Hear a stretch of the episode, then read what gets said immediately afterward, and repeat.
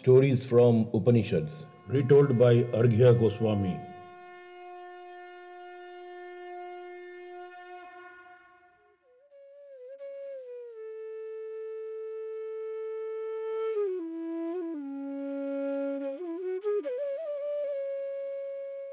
Dear friends and listeners, I'm back after a month long of vacation.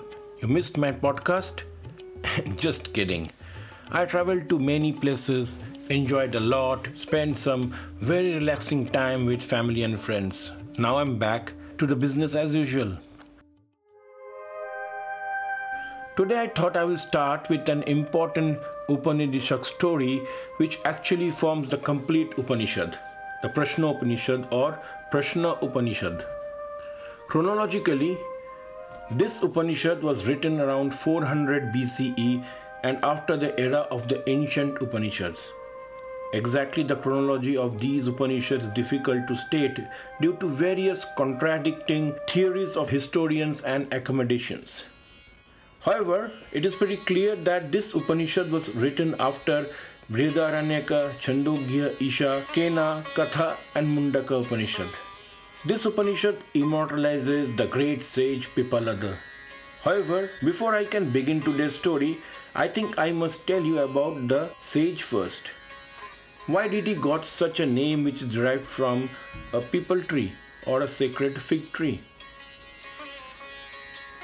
The backstory of Sage Pippalada begins with the story of his father, the great sage Dadhichi, who was son of sage Atharvan, the composer of Atharva Veda.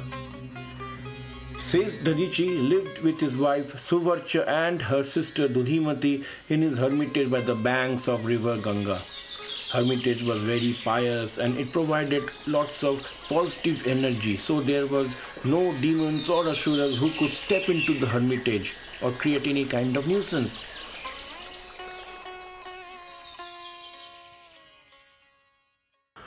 Once there was a great Devasura Sangrama or a war between gods and the demons.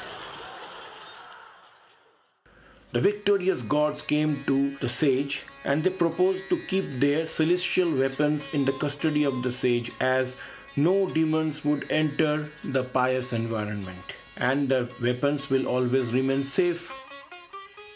The sage happily agreed to the proposal and hid the weapons in his hermitage.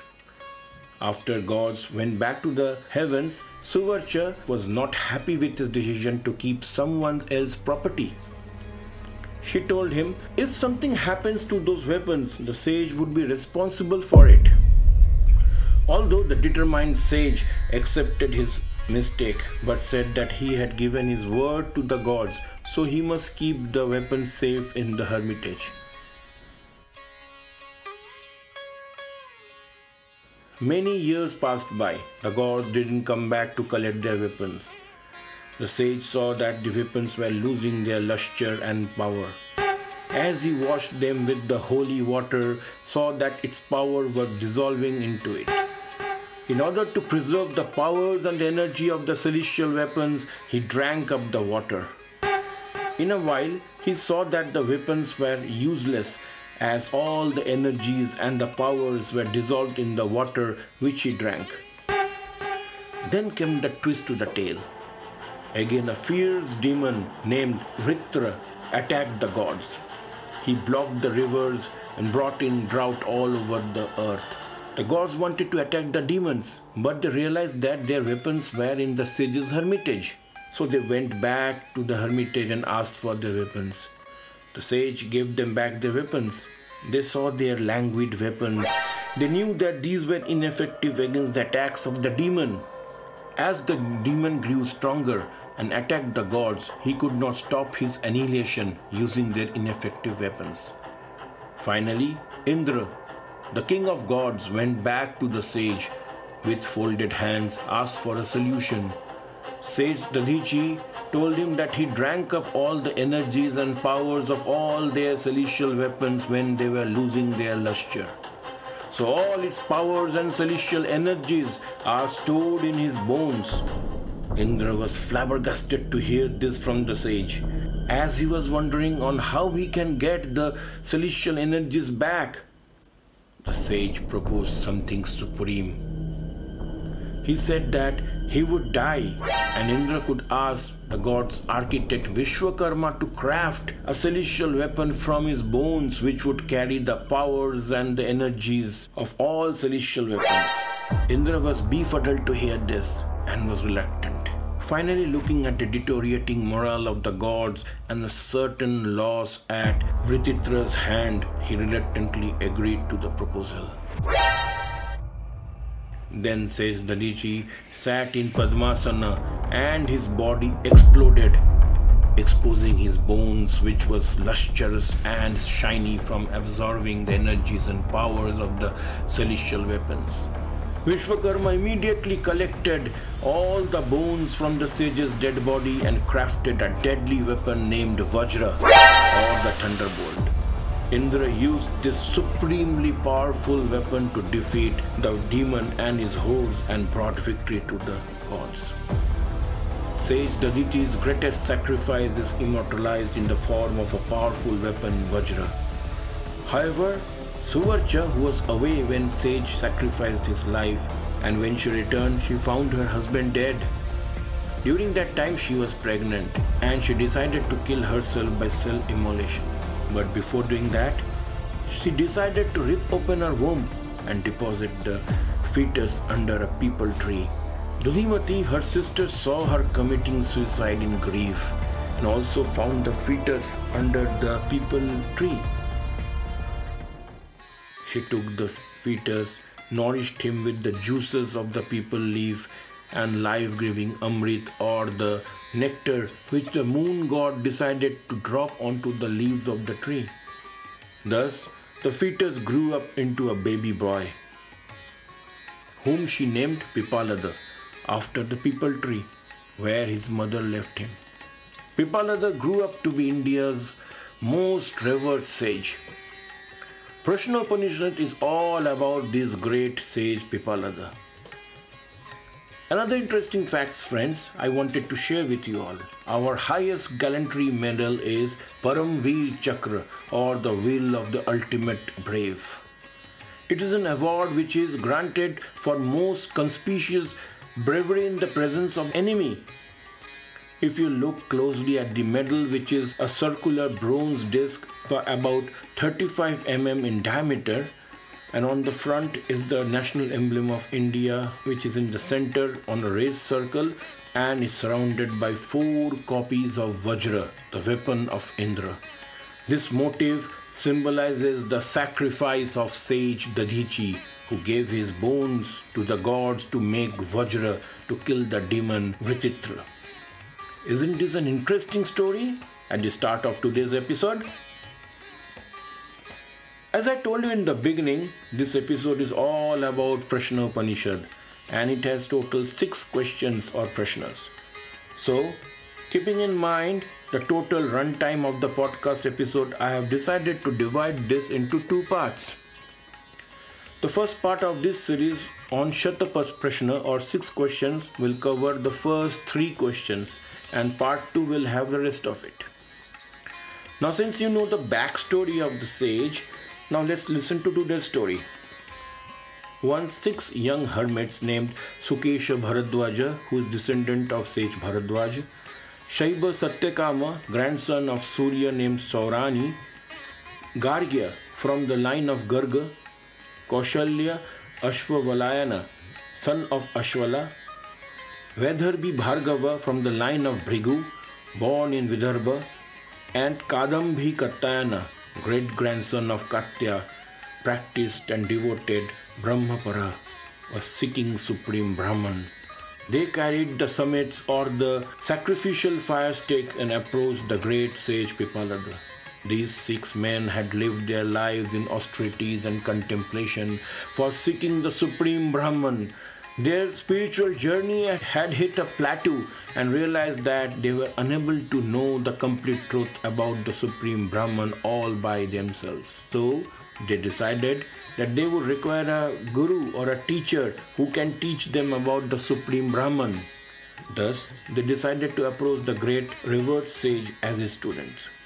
Before I continue with the story, let me clarify you.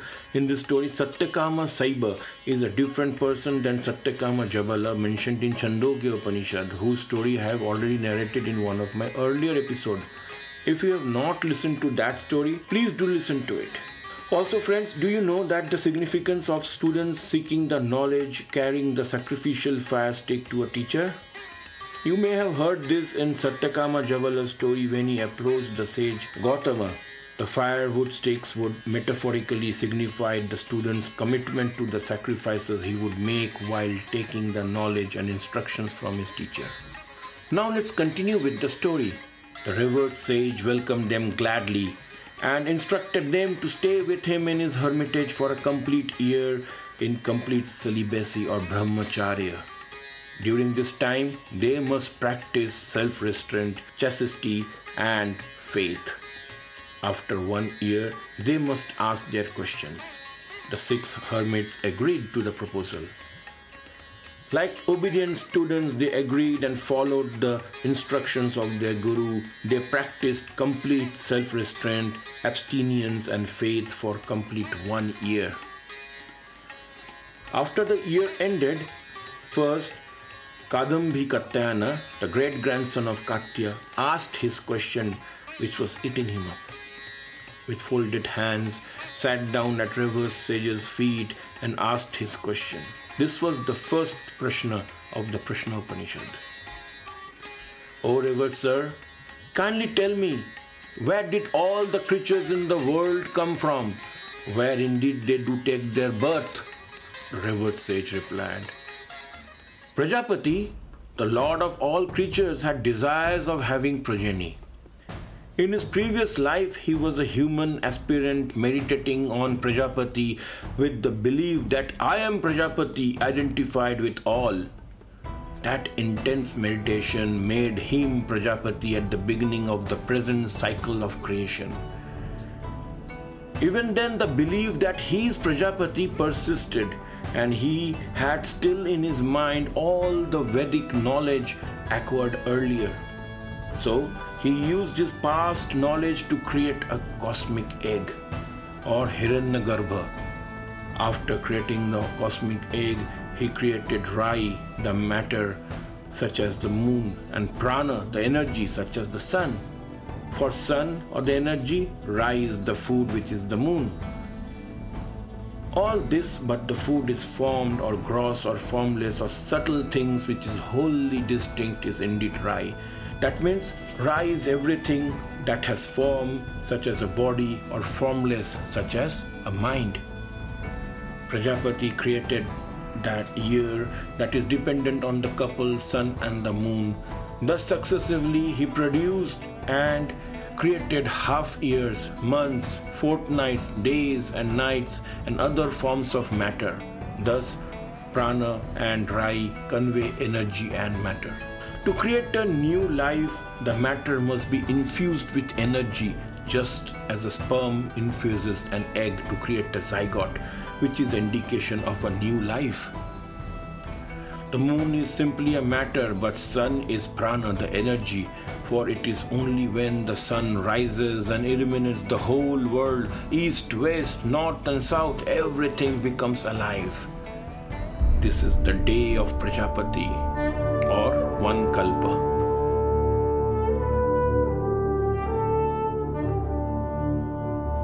Friends, you must be a bit confused with what I just now said about Prajapati or Brahma. As for Hinduism, the universe in which we live in starts with the origin of Brahma. It runs till Brahma's life, and after his death, another cycle starts with the creation of the next Brahma by Vishnu.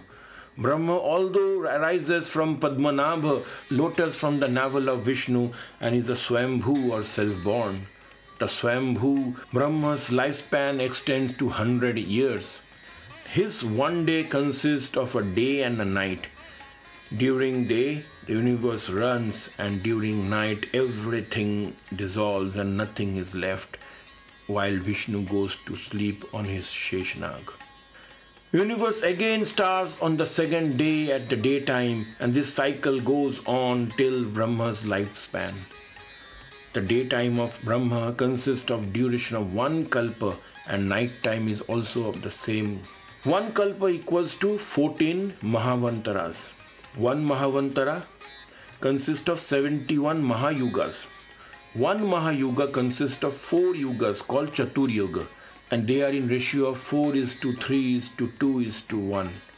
So Kali Yuga whose age is is 1200 divine years or 4,32,000 human years.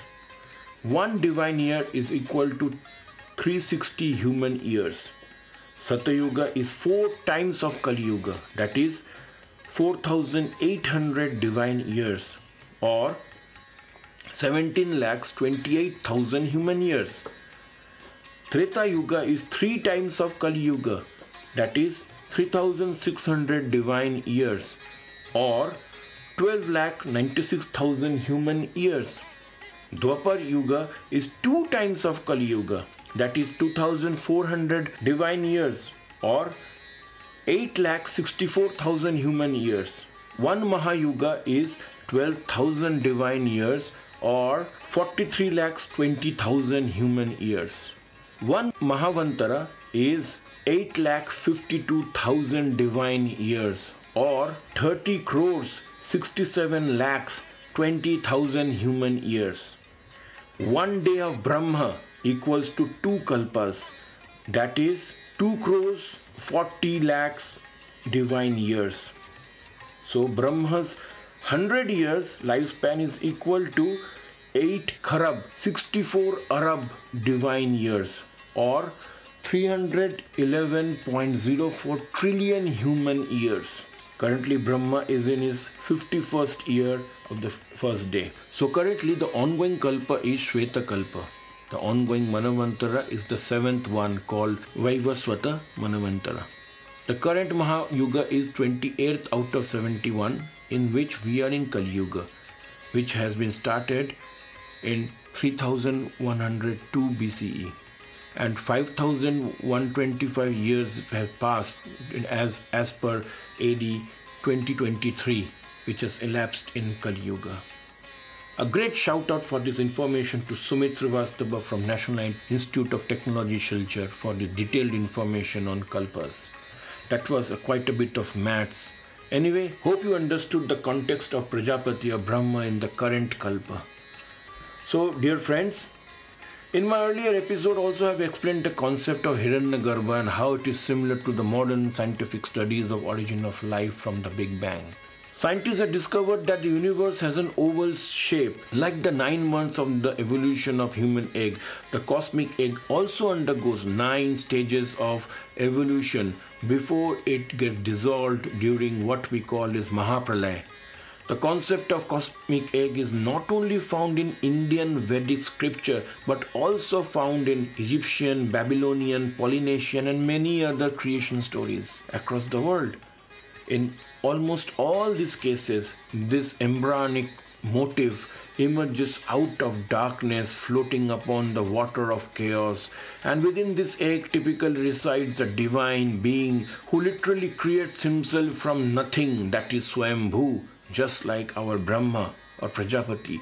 This creator then goes on to form the material universe. This ex nihilo or the Swambhu creator either uses the material within the cosmic egg shell or the substance of chaos to bring shape and order to the world.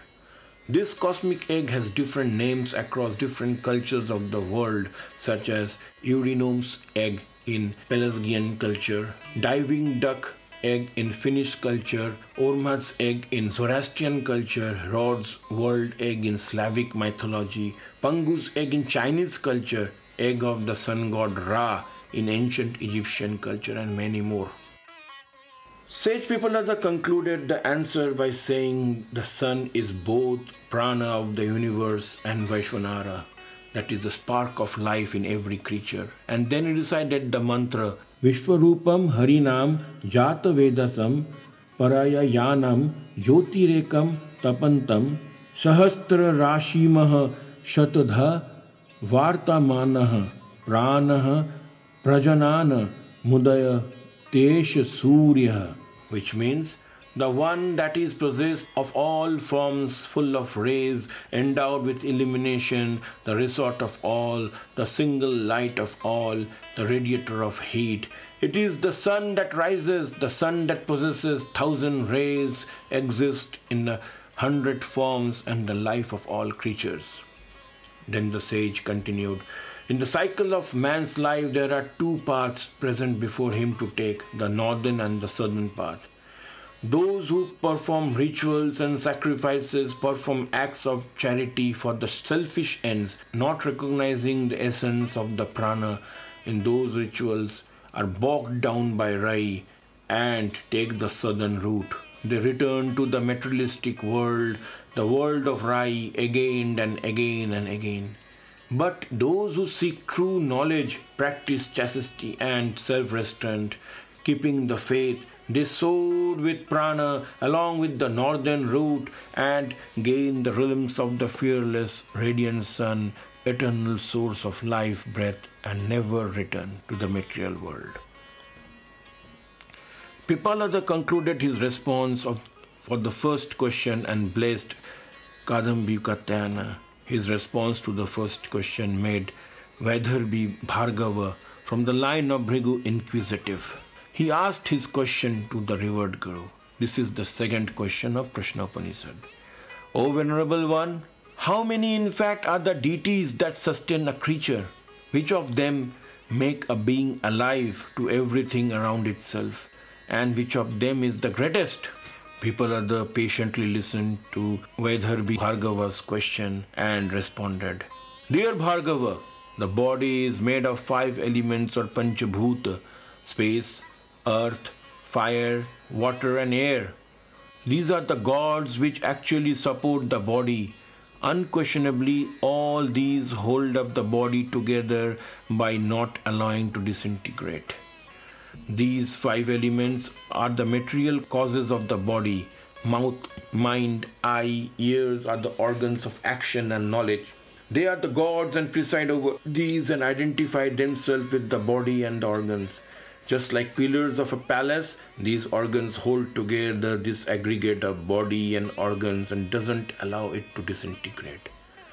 Then Pippalada narrated one account about the different organs and their greatness. He began by saying, as they appeared in the body, each one of them boasted. Each of these organs believed that they are solely responsible for holding up the aggregate body. Once each one of them had spoken, prana or the life breath spoke. Do not fall into delusion, do not cherish this way any vanity resulting from non discrimination, for it is I who sustain this aggregate body or organs by not allowing it to disintegrate. Panchadha Atmanam Pravibhajya. I support it by providing myself fivefold, by dividing my functions into those of the outgoing breath. However, still other organs thought and remained incredulous and thinking how this can be. Prana said, I'll show you all. He appeared to be rising up from the body towards Brahmarandha, the passage at the top of the human head through which the life enters and leaves the body. As the prana ascended, all others without exception immediately ascended, and when it stopped, it remained quiet and all others too remained in their position. Just like a queen bee takes charges of her swarm, all other organs realized their mistake. They cried, Mercy, you are the greatest. They all cried, praising Prana. We believe you now. When Prana lives, we all have to live. No other organs can exist without Prana or the life breath. Just to elaborate a bit on this point, Whenever the breath or prana leaves the body, all other organs such as mouth cannot speak, eyes cannot see, ears cannot hear, brain cannot think, tongue cannot taste, and the nose cannot smell. Everything becomes lifeless. What remains is Rai or the matter as the body is made of five elements. All the organs praised prana by reciting this hymn. Esho Agnisha Tapaye Sa Surya एष पर्जन्य माघवनेश वायु Esha Prithvi Rair Deva Sad Sacha Amritam Chayet, which means this prana in the form of fire burns. Similarly, he shines as the sun. Also, as the cloud, he reigns. Moreover, as Indra, he protects the creatures and endeavors to kill the demons. This one is the air diversified into different currents like Ahva and Pravaha. Furthermore, this God is the earth and the matter ray of the whole world, gross and subtle, that which is the nectar that ensures the sustenance of the gods. Like the spokes of the hub of the chariot wheel, all are fixed on prana. It is you who move about in the womb of the mother as the Lord of creation. It is who you take birth. O Prana, it is you who reside with the organs. You are the best transmitter of the celestial. You are the food offering to the mains that precedes other offerings. You are the right conduct of the organs that constitute the essence of the body, which are known as atharvas. O Prana, you are Indra. You are, through your valor, you are Rudra. You are the preserver on all sides.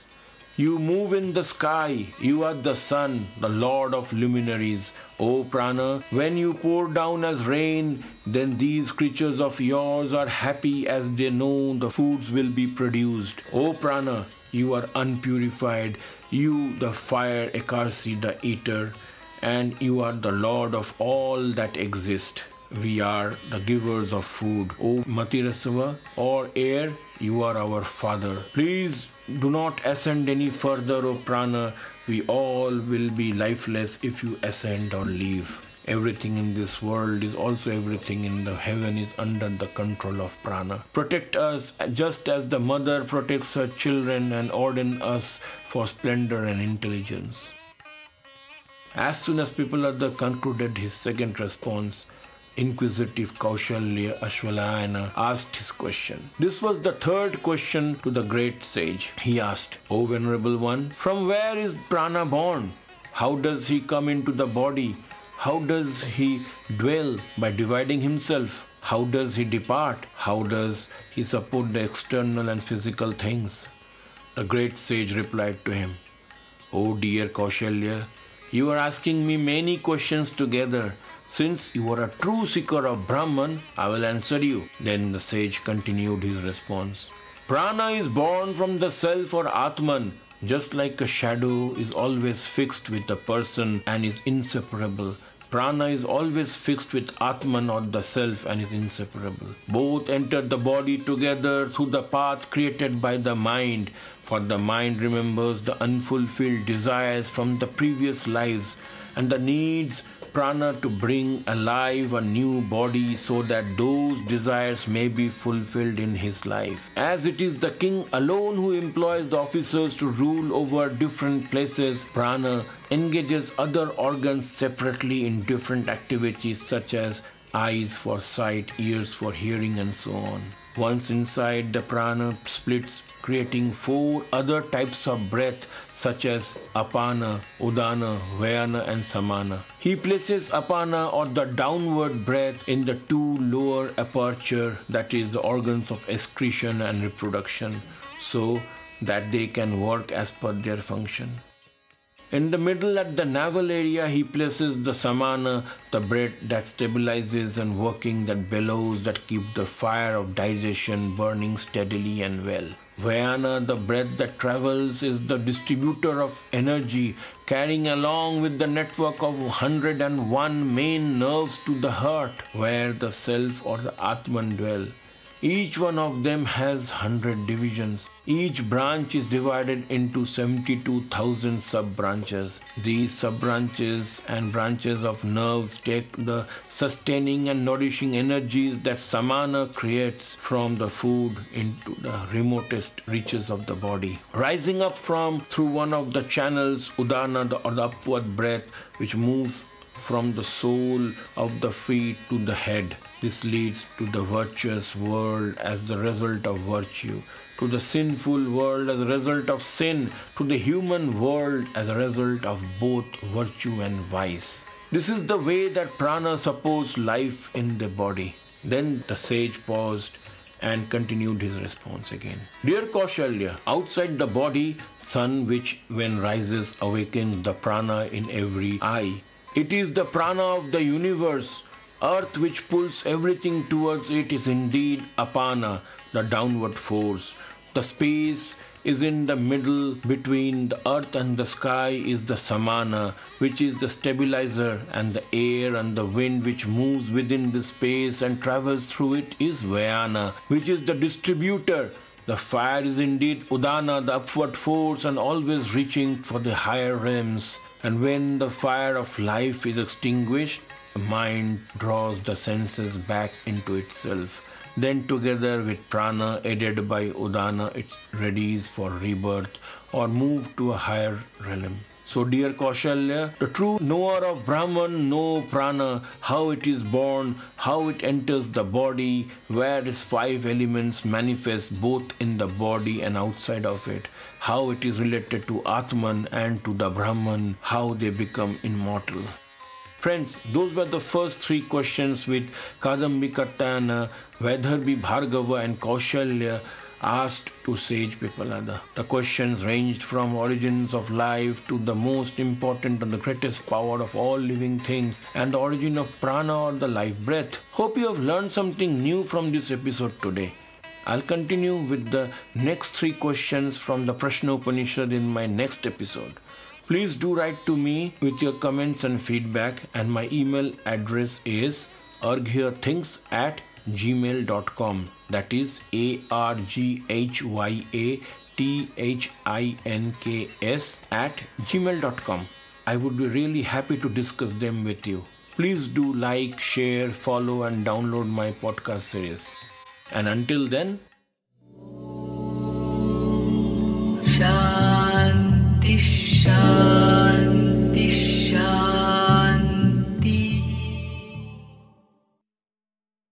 This podcast was created on Hubhopper Studio. Hubhopper is India's leading podcast creation platform. Get your voice heard across platforms like Spotify, Gaana, Google Podcasts, Wynk Music, and more. Click on the link in the episode description or visit www.hubhopperstudio.com. Source content collected from various books on Upanishads, such as Messages of the Upanishads by Swami Ranganathananda, Brihad Aranyaka Upanishad by Swami Madhavananda, 8 Upanishads from Advaita Ashrama, Upanishads.org, Vedas and Upanishads for Children by Rupa Pai, and several other write ups and thoughts on Upanishads. Background music is sourced from various royalty free music sources, Apple Loops, Internet Archives with non commercial 4.0 international license. Om Shanti chants are from YouTube source Gaia Sanskrit. This podcast was conceptualized, scripted, narrated, and audio designed by Arghya Goswami